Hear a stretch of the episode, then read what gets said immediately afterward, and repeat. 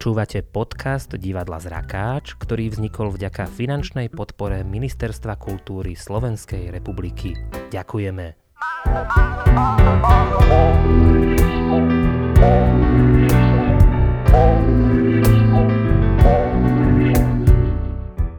Tešíme sa, že ste si zapli Zrakast, v ktorom dnes pokračujeme v predstavovaní režisérov divadla Zrakáč.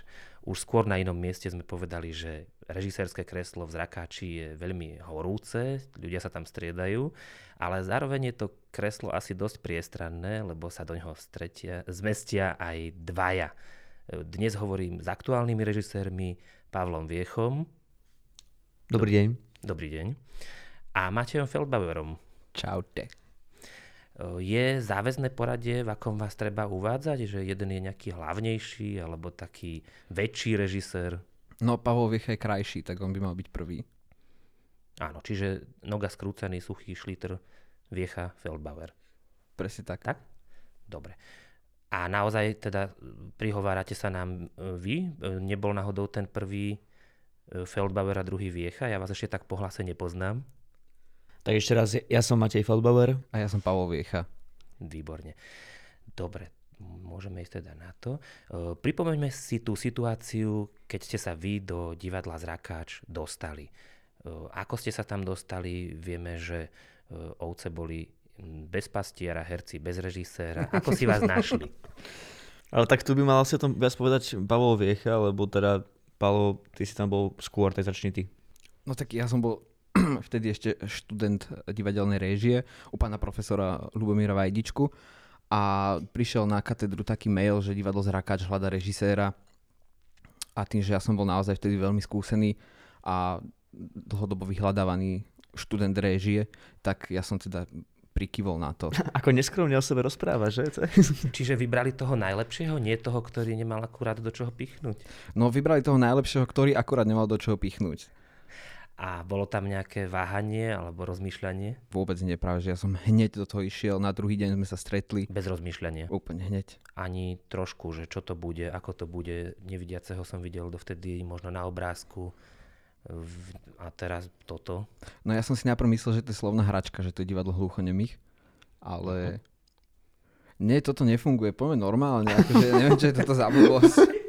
No dobre, tak vážení diváci, prepáčte, by sme si pre vás pripravili takúto kúlehu, že môj kolega Matej Fodbauer, nie som teda ja, ale môj kolega, on sa mal, on mal o sebe rozprávať ako o mne, ako o Pavlovi Viechovi a ja som mal zase ako Pavlo Viecha hovoriť o sebe ako o Matejovi Fodbauerovi. Mm, ale žiaľ môj kolega... Dve minúty. Ne, hej, hej, ja to chcem uvieť na správnu mieru. Ja by som to vydržal o mnoho dlhšie, to, že môj kolega je iba ale o tebe netalentovaný a nevie to, o tebe, to... o tebe sa nedá rozprávať. Ty sa nevieš do mňa vcítiť, lebo nevieš, aký má ťažký život. No preto ste taká dvojica, navzájom sa vidím veľmi dobre doplňate, podporujete. Čiže najprv to mal byť len, už som chcel povedať, najprv to mala byť len Viecha, e, čiže Pavol do toho vhupol ako prvý. Kedy si zistil, že potrebuješ oporu, že potrebuješ pri tých zrakáčoch mať ešte niekoho pri sebe?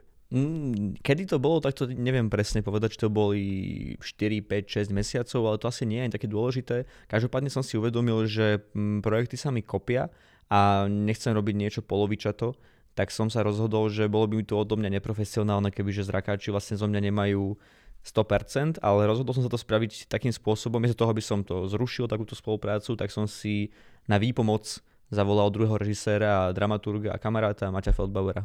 Čiže vlastne je tam pol Viechu a pol Feldbauera v tom koláči. Ja si myslím, že vo výsledku je tam celý Viech a celý Feldbauer. Nakoniec aj tie moje projekty, ktoré som mal popri tom, som dokázal vybaviť pomerne rýchlo a vedel som sa, myslím, takmer plnohodnotne venovať všetkému, aj tomu divadlu Zrakač. Matej, ako sa v divadle uplatnia dvaja režiséri? Často sa hovorí, že sú to takí trošku egomaniaci, že si presadzujú svoje. Ako sa dokážete vôbec dohodnúť? Tak e, základom je asi komunikácia, takže my sa tak dohodneme a podľa mňa to akože funguje veľmi fajn. S pánom sme mali skúsenosti už predtým ako so spoluprácou a nemyslím si, že jeden, ani jeden z nás nie je taký, že si potrebuje presadiť svoj nápad. Čiže ste úplne rovnocenní, ale zrejme každý má trošku iný prístup. Dobrý policajt, zlý policajt, alebo v niečom inom? To je asi otázka skôr na hercov, myslím si, že ako by to vnímali oni a popravde ma to zaujíma, ako, čo by na túto otázku povedali. No ja už viem, čo na to povedali, teda viacerí mi o tom hovorili. tak povedz, tak sem s tým. Povedz. Len ja som zabudol si priradiť k tomu tie mená, že jeden je ten dobrý, druhý ten zlý, lenže kto je kto. To... To asi až keď budeme hovoriť teda s aktuálnou hereckou zostavou. Ja ti neverím nejako. Ja, ja si myslím, že ty presne vieš, ale nejak tu zatlkáš a okolo horúcej kaši chodíš. No dobre, ako povieš. Dobre, tak neviem, ako vyzerá také prvé stretnutie budúceho režiséra so svojím budúcim divadlom, keď sa vôbec nepoznáte, že čím sa vôbec začína. Hneď sa ide nejaký prípitok alebo povie sa nejaký prejav, že také prvé zoznámenie, ako keď sa pýtame našich, že kde a kedy ste sa na akej zábave prvýkrát stretli.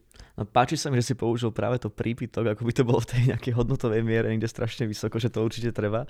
Ja si nepamätám, či bol u nás prípitok a je to dosť pravdepodobné, lebo od začiatku tá atmosféra bola veľmi príjemná, žiadna taká strohá alebo krčovitá profesionálna. No a myslím si, že to platí pri každom jednom divadle a súbore, že nie je to také, že hneď sa vhúpne na scénu a ideme robiť šaškárny, ale spočíva to iba v bežnom rozhovore. To zač- základné očukávanie sa spočíva iba v rozhovoroch a nápadoch a tak ďalej. A keď zoberieme tú analógiu s nejakým prvým rande, že ostých, obavy, oťukávanie, neviem čo ešte na O existuje, tak... Onania. Ďak, ďakujem za doplnenie. Takže bolo tam niečo také, že ako pristupovať, naozaj poviem hneď, čo chcem, alebo trošku vyberám slova, aspoň na tom prvom stretnutí. Určite áno, určite si myslím, že každý jeden človek pri akomkoľvek stretnutí, keď je s niekým prvýkrát, tak uh, má pracuje s inou formou, ako keď sa s niekým, ako keď s niekým komunikuje už po desiatý raz. Takže áno, funguje to ako pri prvom rande, človek sa snaží pôsobiť čo najlepšie. Áno, ešte robiť tú formu, takzvané. Áno, presne. Doniesť tú rúžu a tak ďalej. Aj keď neskôr už na rúžu zabudne. Áno, zrakáči sa určite rúžiam potešili. Eh, no ale dobre, Matej, ty napríklad mal si nejaké uh, také slovíčka, že um, ako vidiaci často hovoria, že nepovedať dovidenia alebo nebyť príliš vizuálny či zas až také prešpekulované to nebolo. Prepačte, iba sa opýtam, čo znamená nebyť príliš vizuálny? No, v tých rečiach, hej, že príliš operovať s nejakými Aha, abstraktnými rozumiem, vecami. Rozumiem.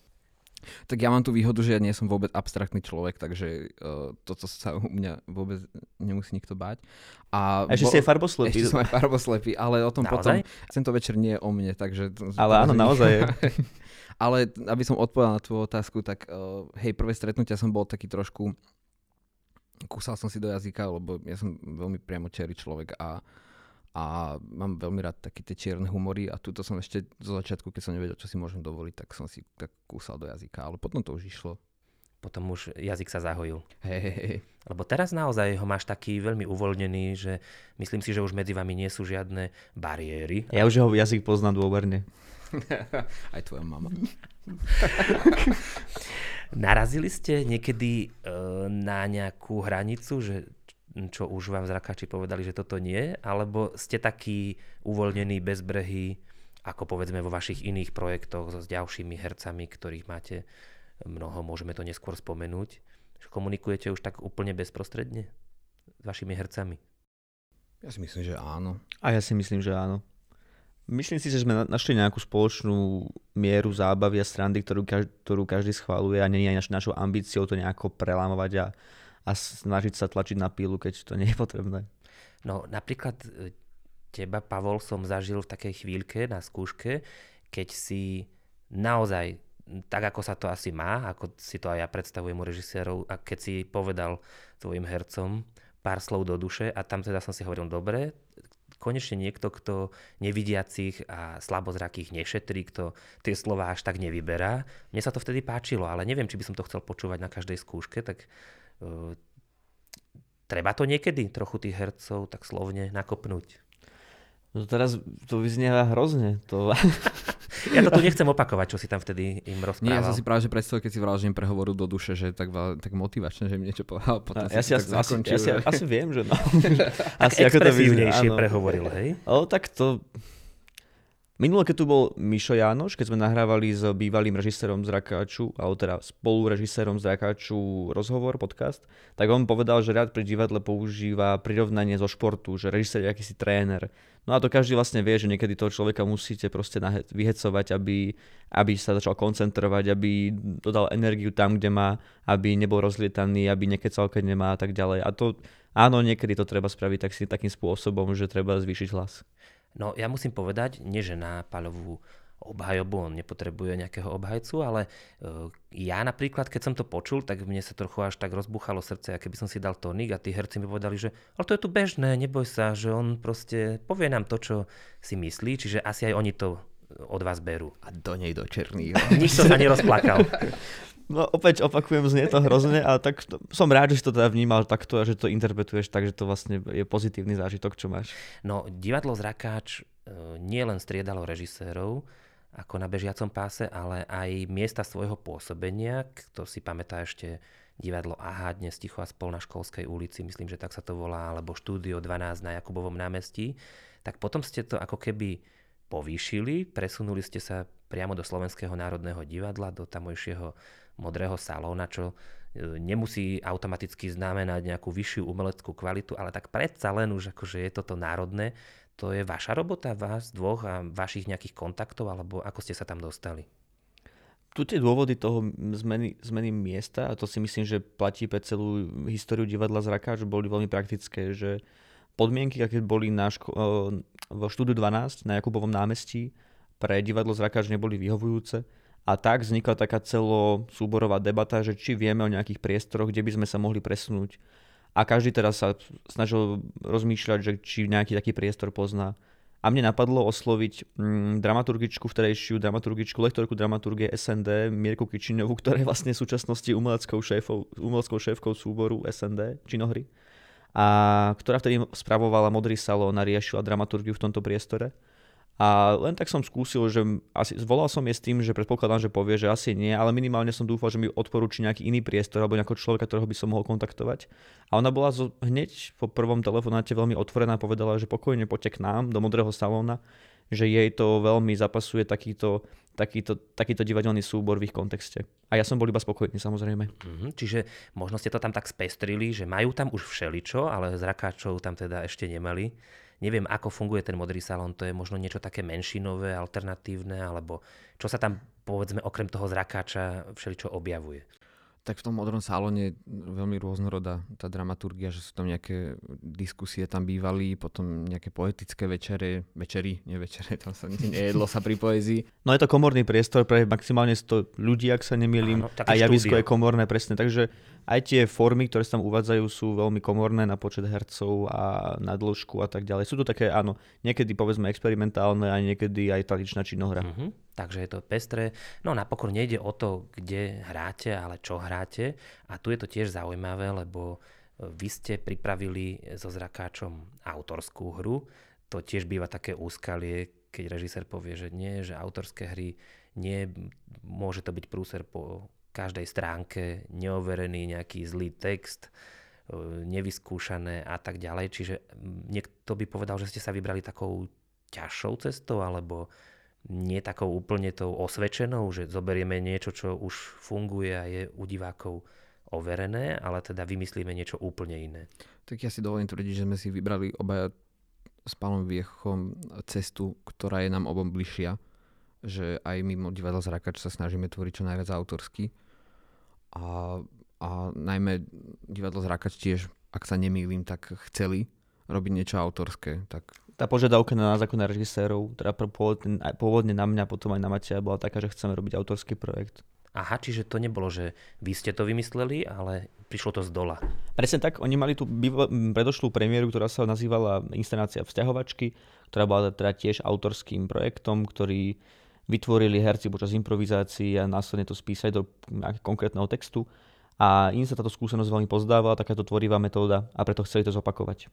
No vzťahovačky boli fajn, ale e, nejak tou témou a celým tým, tou realizáciou to nejako neodkazovalo na e, zrakáč, na zrakové postihnutie. Toto už bolo, e, toto vaše predstavenie ste medzi nami naozaj išlo dovnútra do ich prežívania, čerpali ste z ich situácií, ktoré zažívajú, čiže predchádzalo tomu nejak veľa rozhovorov, kde sa tie situácie nejak vyjavovali. Ako ste to dali dokopy? Mm, ešte pôvodne, keď tam ešte nebol zavolaný Matej, tak ja som, čo sa pýtal na tú otázku predtým, že koľko to asi trvalo, dokým bol Matej zavolaný, tak vravím, neviem koľko to bolo, ale celé to obdobie uh, sme povedzme na dvojtýždňovej, trojtýždňovej báze sa stretávali ja a zrakáči, teda herci divadla Zrakáč a spolu sme sa rozprávali. Áno, ten rozhovor a tá debata um, vedie k nejakému otváraniu a zároveň k témam, ktoré začínajú byť zaujímavé nie iba pre rozhovory, ale aj pre samotného tvorcu. No a takýmto spôsobom rozhovoroch, na základe rozhovorov o, o sebe, o svojom živote, o svojich strastiach, náladách, v vtipných situáciách sme sa dostávali pomaly k skeletu nejakej výslednej inscenácie. Mhm, čiže museli sa otvoriť e, zrakáči a z toho ste to potom nejako vypreparovali. Potom už ten výsledný text to ste písali vy, alebo každý si tú svoju časť nejakým spôsobom dal dokopy? Ešte treba dodať, že samotní herci nosili veľa mm, zážitkov alebo textov, ktoré neboli ich vlastné. Napríklad, neviem, Peter Zbranek, herec divadla Zrakáč, doniesol vytlačené zápisky z jedného blogera, ktorý je tiež Zrakáč, neviem, myslím, že pôsobí v Nitre, ale to si nepamätám presne, nechcem klamať. A boli to veľmi vtipne napísané historky, čo sa mu stáva a tak ďalej. A tiež to bol zaujímavý inšpiračný zdroj. Nemusel sa nikto otvoriť z hercov, aby to priniesol. Uh-huh. Bolo to úplne samozrejme. A prepač, tvoja otázka znela, že čo potom s tým? No áno, že kto to už dal do toho textu výsledného. To bol potom Matejová práca. Mateo, my sme sa dohodli na nejakom skelete, čo by tam asi mohlo byť v akom poradí a potom Matej bol ten, ktorý si otvoril teda ten eh, Windows Word a začal písať. Eh, no Matej, možno by si mohol trošku priblížiť, aj keď už ste hm, vašu hru ste medzi nami uvádzali. Nie toľkokrát, koľko ste chceli, malo byť jedno také turné po Slovensku, tak pre tých napríklad Levočanov, Nitranov alebo Žilinčanov, ktorí ešte len čakajú na vaše predstavenie, e, môžeme niektoré tie situácie z neho vybrať a opísať, priblížiť? Nie. Je to prekvapenie. Samozrejme, že môžeme. Tak sú to veľmi bežné situácie, ako napríklad, ako sa ľudia, ktorí nikdy v živote nestretli so, so zrakáčom, ako sa snažia pomôcť na ulici. Veľmi je to, akoby v tom predstavení je to všetko tak prehnané a hyperbolizované, aby, aby to malo aj nejakú komiku. Ale je tam teda situácia aj taká, že keď sbs kar napríklad e, sa snaží presvedčiť zrakača, že on nie je vlastne zrakač, ale vy asi nemáte skúsenosti s takými ľuďmi, ako som ja. Ale mám. Mám a požehnanie. Každý večer. Každý jeden večer. A každému hovorím, tam sú dvere. Ale vy tomu nerozumiete. Ja totiž to nevidím. Som nevidiaca. No normálne som z toho teraz nameko. Ale ja počujem. No, Úplne vyzeráte ako nevidiaca. No kde máte psa? Snad nepôjdem do podniku so psom. Máte tu pre nich nejakú miestnosť? A paličku? Paličku? No kde máte bielu paličku? Každý nevidiaci má predsa bielu paličku, nie? No a hádam tu nebudem podniku tancovať s bielou paličkou. Dobre, tak mi dajte doklad, že nevidíte. Vy chcete odo mňa doklad, že nevidím? Uh, vy ste aj dementná? Áno, e, to je taká jedna situácia. E, potom Peťo Zbranek tam má napríklad povedenie do ambulancie k očnej lekárke. Pri sprevádzaní nevidiacej osoby je nutné dbať o to, aby bolo sprevádzanie pre oboch bezpečné. Prvý variant nesprávneho uchopu je, keď sprievodca chytí nevidiaceho za lakeť čím ho nevidiaci prakticky vedie. Áno, ako k oltáru. Ideme ako k oltáru, avšak nevidiaca osoba bohužiaľ netuší, kde sa ten oltár nachádza. Druhý nesprávny variant je tlačenie nevidiaceho pred sebou. Nevidiaca osoba teraz slúži ako štít proti vetru, prípadne ľadoborec v dave ľudí. No a najtragickejším príkladom nesprávneho sprevádzania je ťahanie nevidiaceho, pričom sprievodca je otočený chrbtom k trase chôdze. A na tento typ sprevádzania je expert pani sestrička v ordinácii u mojej očnej lekárky. Týmto ju pozdravujem. To je, myslím, že scéna, ktorá má asi e, taký nie najväčší, ale jeden z najväčších ohlasov, že tam je to tak veľmi rukolapne ukázané, ako sa možno nemajú nevidiaci vodiť. Áno, no tak my sme sa tie, aj, aj tie, tie situácie snažili popre, poprelínať nejakými takými osvetovými prvkami, ako, je práve, že, ako sú práve tie správne techniky sprevádzania alebo uh, uvedenie do deja, že koľko rôznych tých handicapov môže, môže byť. No ale to, že tá situácia je taká silná, funkčná a vtipná, teraz svedčí najmä o Petrovom a Zuzkinom hereckom talente, nie aj na tej situácii samotnej podľa mňa. Áno, tak Peťo to asi hrá aj naozaj zo svojho reálneho života, zo svojich skúseností. E, určite teda som si istý, že tých situácií zaujímavých, ktoré by stáli za to ukázať je veľa a možno niektoré e, ste zažili už so zrakáčmi aj vy sami, e, že máte taký osobný nejakú takú osobnú databázu, na čo by ste možno spomienok, na čo by ste spomínali, že tak toto sa nám s nimi stalo a uh, nikdy na to nezabudneme. Mne sa veľmi páčilo, keď som bol ešte ako nováčik režisér, som sprevádzal zrakáč na predstavení vzťahovačiek v Nitre v divadle Andreja Bagara, kde teraz s predstavením hostovali. A pamätám si, ako sme sedeli v šatni a pripravovali sa na predstavenie, teda ja nie, ja som iba sedel a obsmrdal, ale oni teraz sa pripravovali na predstavenie. A zrazu niekto z nich išiel otvoriť okno, ale stala sa mu taká situácia, že cestou k oknu bol záves. A už neviem, kto to bol, a mi to teraz veľmi ľúto, lebo tá situácia by bola dvojnásobne vtipnejšia, kebyže vieme, kto to bol. Ale tá osoba sa zamotala v tom závese a nevedela sa z neho rozmotať. Čiže vlastne ten človek sa istým spôsobom stratil, dokým išiel otvoriť okno a späť, tak sa stratil v tom závese a nevedel vlastne už potom, kde je to okno, kde sedel predtým. Bolo to veľmi zaujímavé. A teda ja sa priznám, že som sedel a pozoroval to a mohol som pomôcť, ale nechal som ho vytrápiť sa. Ale to je to najsmutnejšie, že si naozaj nepamätám, kto to bol. A možno je to aj dobré. Hej. Áno. A, a vidím, že túto herečka divadla si na seba ukazuje, že to bola ona, takže ona sa chcela takto popíšiť, chcela, aby niekto spomenul v rozhovore, tak bola to Zuzana. Maličká Zuzička ľahko sa nám stráti v závese. Tak. No a čo druhý z režisérov? Ja Pardon, tiež... druhý. Tak v pohode neveď, ako som povedal na Ale úvod. to je úplne presné. Ako som povedal na úvod, uh, najprv ide krajší, ja som ten druhý.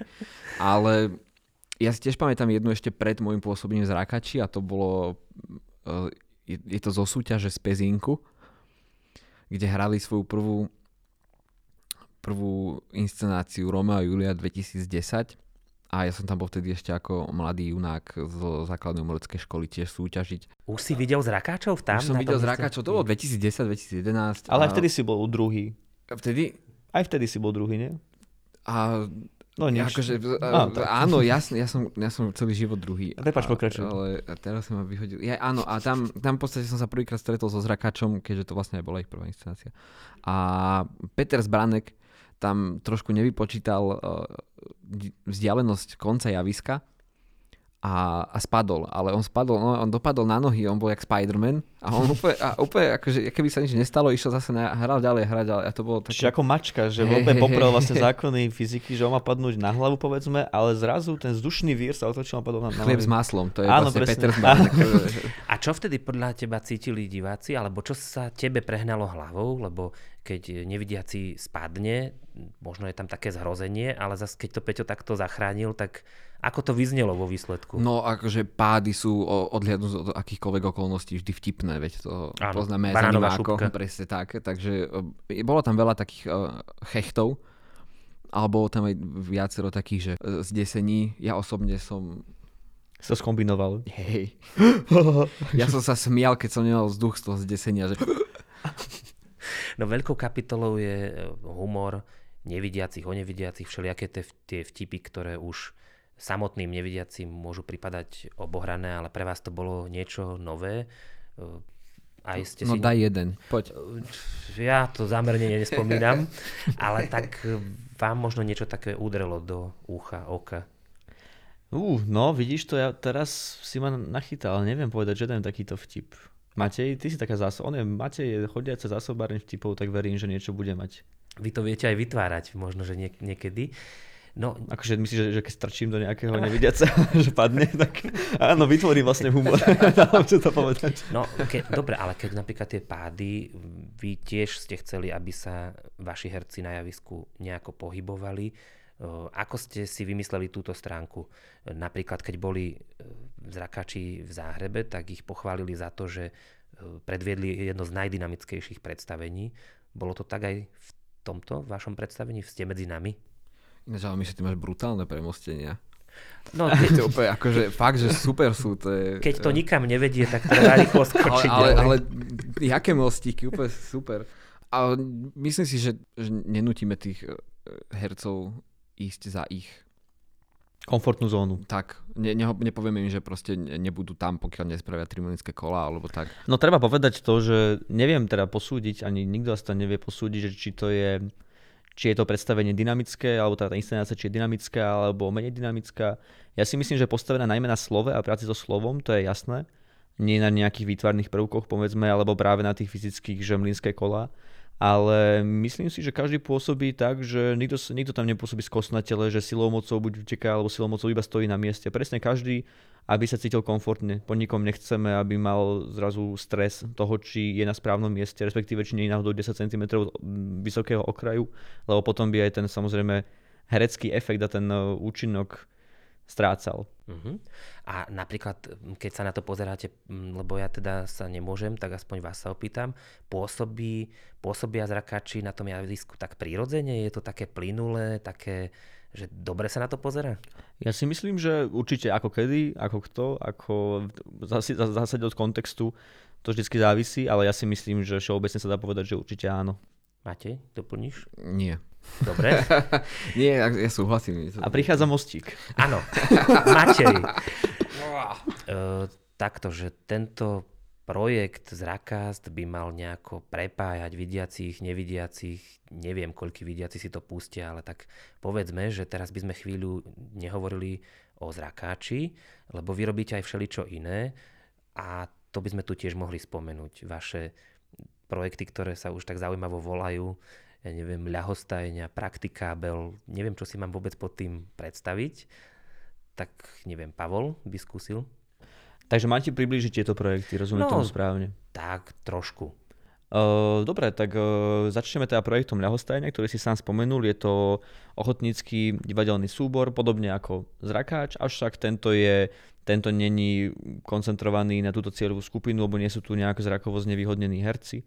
A sú to bežní smrteľníci, ktorí majú, radi, radi robia divadlo a my sa s nimi snažíme na pravidelnej týždennej báze stretávať a nejaký divadelný kus vytvoriť. Takže to je divadelný ochotnícky súbor ľahostajňa.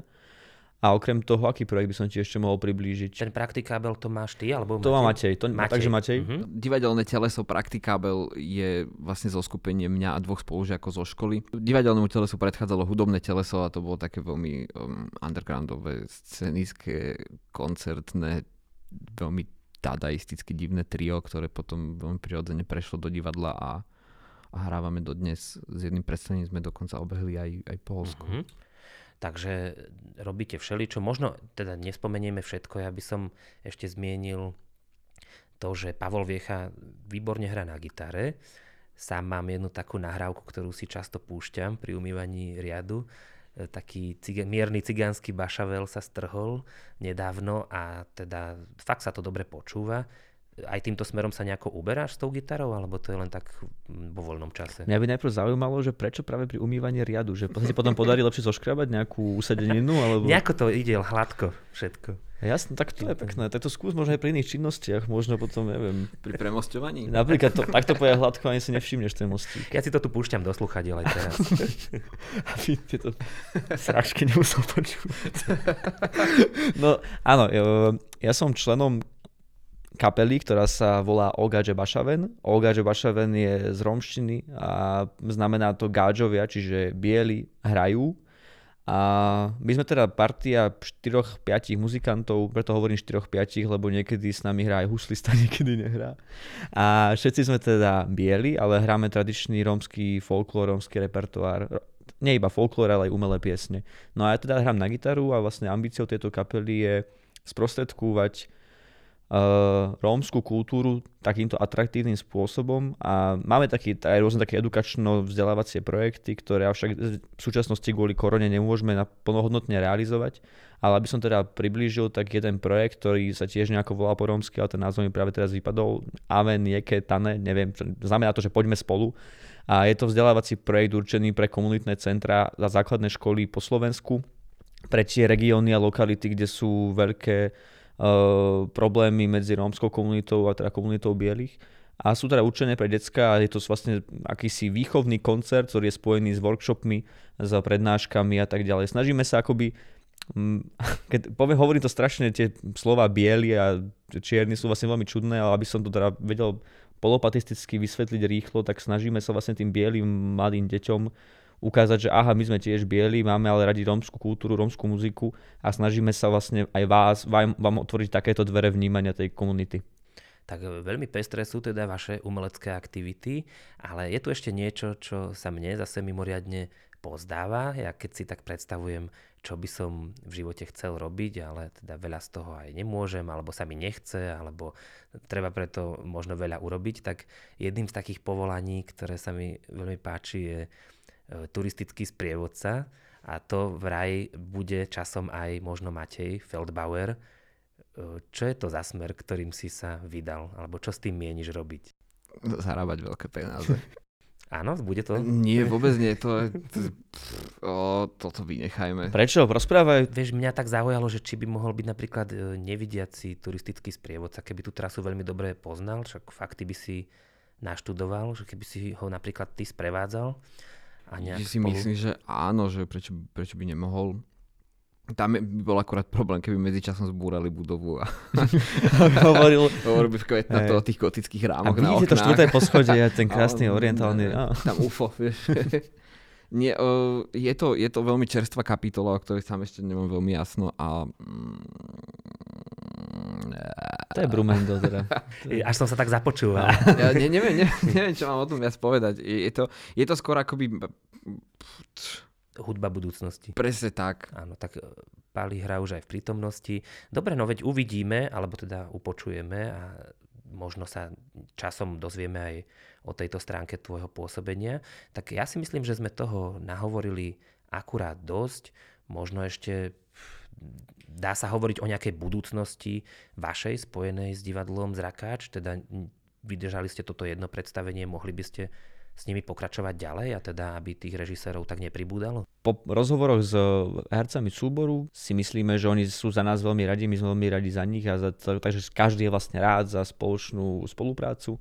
Takže veríme, že budeme spolu pokračovať ďalej. Samozrejme, v súčasnosti sa môžeme iba premýšľať a takže uvidíme, ako, ako to bude v budúcnosti, ale áno, radi by sme boli ďalej súčasťou divadla, chceli by sme robiť na ďalších projektoch. Dobre, ďakujem Pavlovi Viechovi a Matejovi Feldbauerovi, aktuálnym režisérom divadla Zrakáč. A my ďakujeme Michalovi Hercegovi. Áno, ja by no, som veď preto. ešte vyzval ľudí, teda pokiaľ tu je nejaký mm, záujemca, ktorý by sa rád stal hercom alebo divadla Zrakáč, tak je určite vítaný v týchto radoch. Bez konkurzu. A nemusí byť ani, nemusí byť hercom, môže akokoľvek vypomáhať, či zaštopka ponožku, alebo pomôže s čímkoľvek, tak budeme všetkému otvorení alebo sa iba budeme stretávať na kamarádskej báze, budeme určite radi. A ja by som len dodal, že tou výzvou k tomu pripojeniu sa do hereckého ansáblu, o, tak trošku nenápadne Pavol naražal na teba, Michal.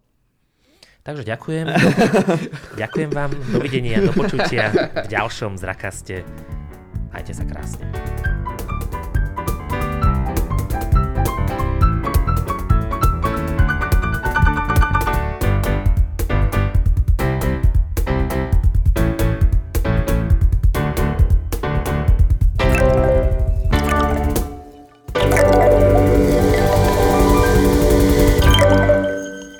Počúvali ste Zrakast, podcast divadla Zrakáč. Odoberajte aj jeho ďalšie epizódy cez Spotify, Apple Podcasty či Anchor. Novinky z divadelného diania sledujte na našom facebookovom profile, ako aj na webe divadlozrakac.sk. Jo, mňa mrzí, toto je strašne zlý rozhovor. Už sa nedá nič robiť. super bodka. Už nám prišiel had. Mm-hmm. Aj, aj, aj. A čo s tým máme robiť teraz? Uvoľniť cestu hadovi.